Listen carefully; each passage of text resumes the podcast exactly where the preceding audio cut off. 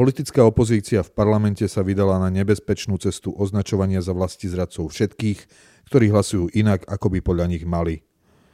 Súdny dvor Európskej únie dal Európskej komisii voľné ruky, ako cez finančné vydieranie eurofondami donútiť členské krajiny, aby zmenili zákony, ktoré schválili legitímne zvolené parlamenty, zatiaľ v Poľsku a v Maďarsku. Český a československý Sokol v týchto dňoch oslávil 160 rokov od svojho založenia – Organizácia, ktorej cieľom nebola len telesná zdatnosť, ale aj charakterové pozdvihnutie národa, bola aj zdrojom viacerých významných postav našej histórie. V texte týždňa sa Marian Kechlibar na portáli Echo24 zamýšľa nad príčinami toho, prečo je pre čas západných konzervatívcov taký príťažlivý Putinov režim v Rusku. A vo videu týždňa komentátor Viktor David Hansen hovorí, prečo je globalizmus neuskutočniteľnou utópiou. Moje meno je Erik Potocký a aj dnes som pre vás pripravil svoju pravidelnú rubriku Konzervatívny výber.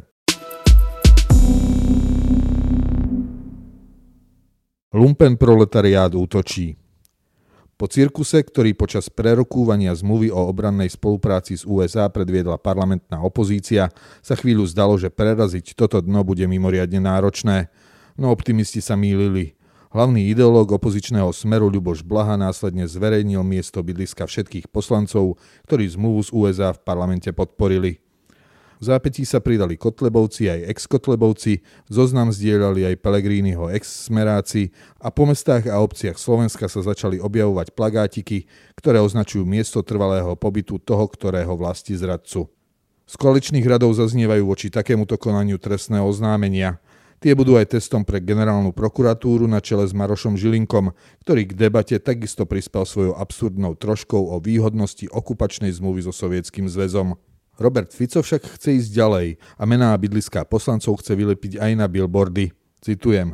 K týmto zoznamom, ktoré boli zverejnené na sociálnych sieťach a zverejnila ich strana Smer SD, strana Hlas, strana Republika a ďalší, pridáme aj pekné billboardy. Myslím si, že slovenská verejnosť si zaslúži dozvedieť sa ešte viac. Koniec citátu. Jeho podpredseda Juraj Blanár tvrdí, že takéto kroky určite nepovedú k násiliu.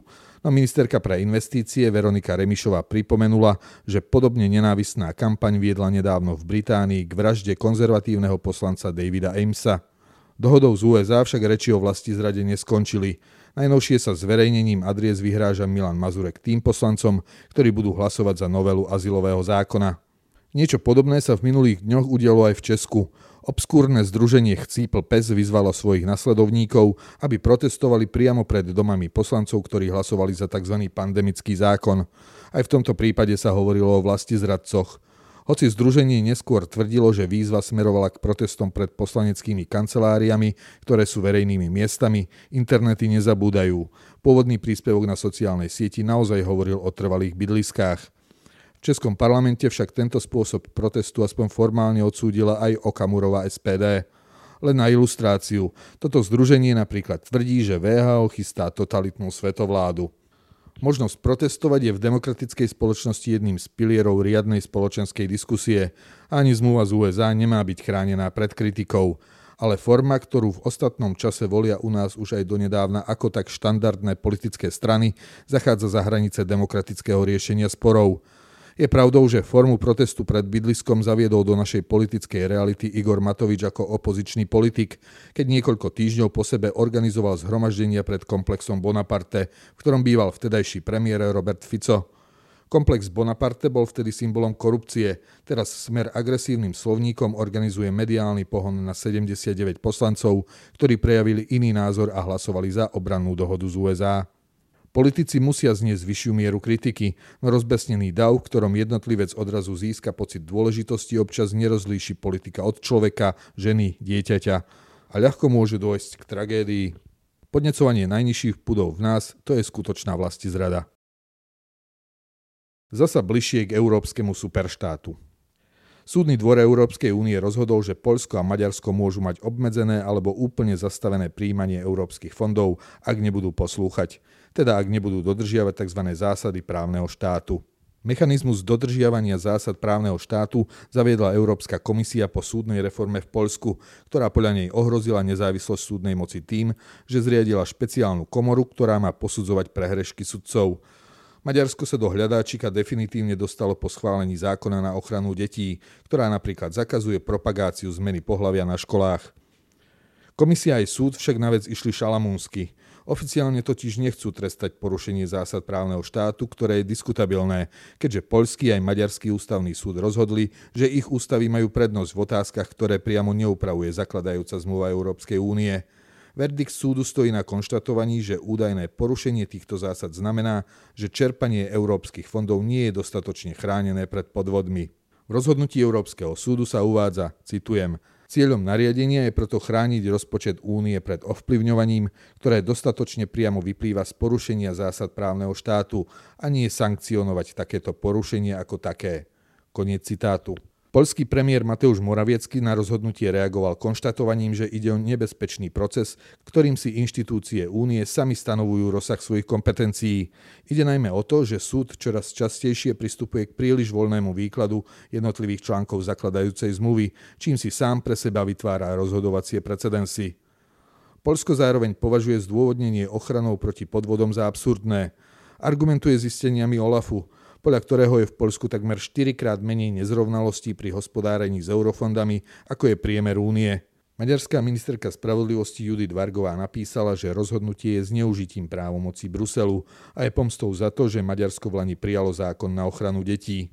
Naopak s potešením prijala rozsudok šéfka Eurokomisie Ursula von der Leyenová. Komisia sa totiž zaviazala, že mechanizmus nebude uplatňovať, kým Európsky súd nerozhodne o žalobe Poľska a Maďarska. Dnes má voľné ruky a už v najbližších týždňoch avizuje rozhodnutie o konkrétnom mechanizme, ktoré by neposlušným štátom obmedzili prístup k eurofondom. Že Bruselu mimoriadne záleží na tom, aby mal čo najviac pák na to, aby členské štáty schvaľovali zákony podľa predstav centrály, svedčí aj fakt, že súd o žalobe Poľska a Maďarska rozhodoval v zrýchlenom konaní.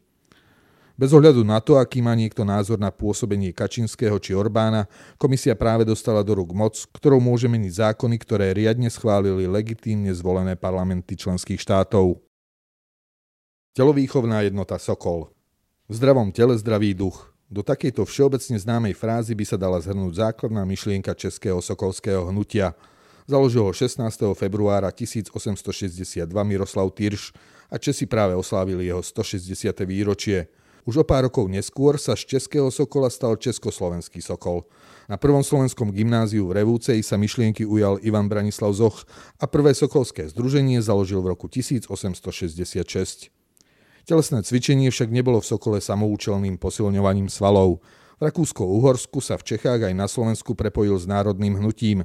V samotných základoch spolku bolo prítomné vlastenectvo, ktoré je, citujem, ušľachtilým priznaním sa ku svojim bez toho, aby sa činnosť v záujme vlastného národa nepriaznivo prejavovala voči iným. Tolerancia, humanita a demokratický vzťah má sa u vlastenca prenášať na všetkých ľudí, nech sú príslušníkmi ktorejkoľvek inej národnosti. Koniec citátu. Cvičenie bolo prostriedkom aj k mravnej výchove. Disciplína a námaha neslúžili len telu, ale aj duchu k budovaniu pevnej vôle. Sokol bol aj základom československých légií, ktoré v prvej svetovej vojne, ale aj krátko po nej, prispeli k vytvoreniu a udržaniu nového samostatného štátu po rozpade monarchie.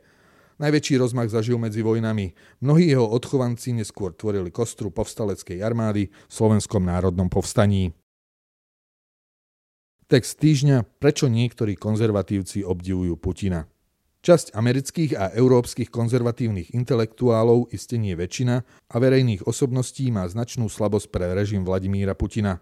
Tá sympatia či empatia je dlhodobým javom. Napätie okolo Ukrajiny ho urobilo len zretelnejším. Nájdu sa medzi nimi aj autory, ktorých texty na iné témy má zmysel čítať. A o to je to celé smutnejšie. Píše Marian Kechlibar na portáli Echo24. Mnohí z nich sú súčasťou izolacionistického prúdu americkej politiky. A je pochopiteľné, keď sa pýtajú, aký má zmysel brániť Európu, ak ona sama, teda veľká časť členov NATO, nie je ochotná do svojej obrany dostatočne investovať a spolieha sa len na USA.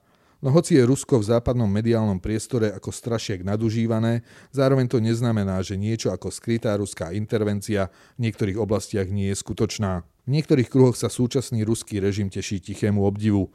Je obrazom antagónie voči absurditám, ktoré v čoraz hojnejšej miere predvádzajú západní progresívci. Má byť obrazom poslednej bašty normálneho sveta. No kedy reálne v Rusku existovalo niečo ako normálna spoločnosť? No či už Putina a Rusko niekto vníma ako stelesnenie zla, alebo naopak posledného ochrancu mravov, v konečnom dôsledku ide len o vnútorné kultúrne vojny západu. Marian Kechlibar svoj komentár uzatvára, citujem, v 21. storočí môže úlohu anachronického prežitku hrať aj Západ, ktorého dominanciu prevezmú iní, s inou politikou a inými hodnotami. A naše kultúrne vojny, ktorými môžu niektorí všetko merať, sa môžu ukázať skôr ako groteskný kolorit úpadku jednej civilizácie. Relevantnejší zvyšok sveta sa bude venovať svojim problémom. Video týždňa Prečo je globalizmus neuskutočniteľnou utópiou? Koncept kozmopolitného sveta vznikol v antickom Grécku.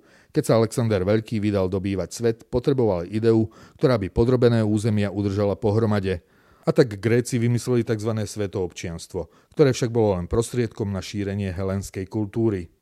Omyl tohto konceptu pochopili už Rímania. Pri expanzii impéria viacerí upozorňovali, že čím viac sa hranice vzdialujú od Ríma, tým je pocit súdržnosti občanov v základných otázkach slabší a impérium sa zadusí vlastnou veľkosťou. Aleksandrova ríša sa rozpadla už krátko po jeho smrti a Rím si rozparcelovali barbary, ktorým bolo účelovo rozdávané občianstvo. Vždy však budú existovať štáty s vlastnými záujmami a zjednotiť všetkých pod jednou vlajkou v ideálnom svete je nemožné, hovorí konzervatívny komentátor Viktor David Hansen. Príkladom je fungovanie spoločnosti národov, ktoré nezabránilo druhej svetovej vojne, ale aj OSN, kde sa v naozaj zásadných veciach nikdy nezhodnú USA, Rusko a Čína. Organizácia tak nie je schopná prijať žiadne relevantné rozhodnutie. Toľko konzervatívny výber pre tento týždeň. Odkazy na citované zdroje nájdete v texte zverejnenom na www.postoj.sk. Moje meno je Erik Potocký a ďakujem, že ste ma počúvali.